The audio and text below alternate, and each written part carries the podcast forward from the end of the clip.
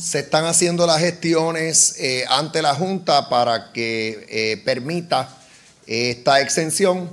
Se ha aplazado el periodo en el cual vamos a tener la exención a pedido de la propia, los propios comercios, eh, pues por razones de logística y tecnológicas no podían aplicar la exención con tan poca antelación.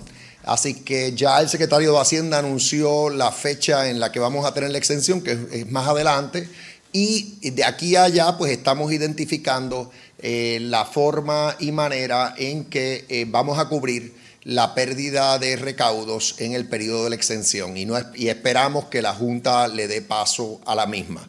Hay que entender que pues, eh, situaciones como esta, es decir, una, una temporada de huracanes que se anticipa va a ser activa, eh, eh, ameritan medidas extraordinarias como esa exención. Así que yo espero que la Junta tenga la flexibilidad necesaria para darle paso.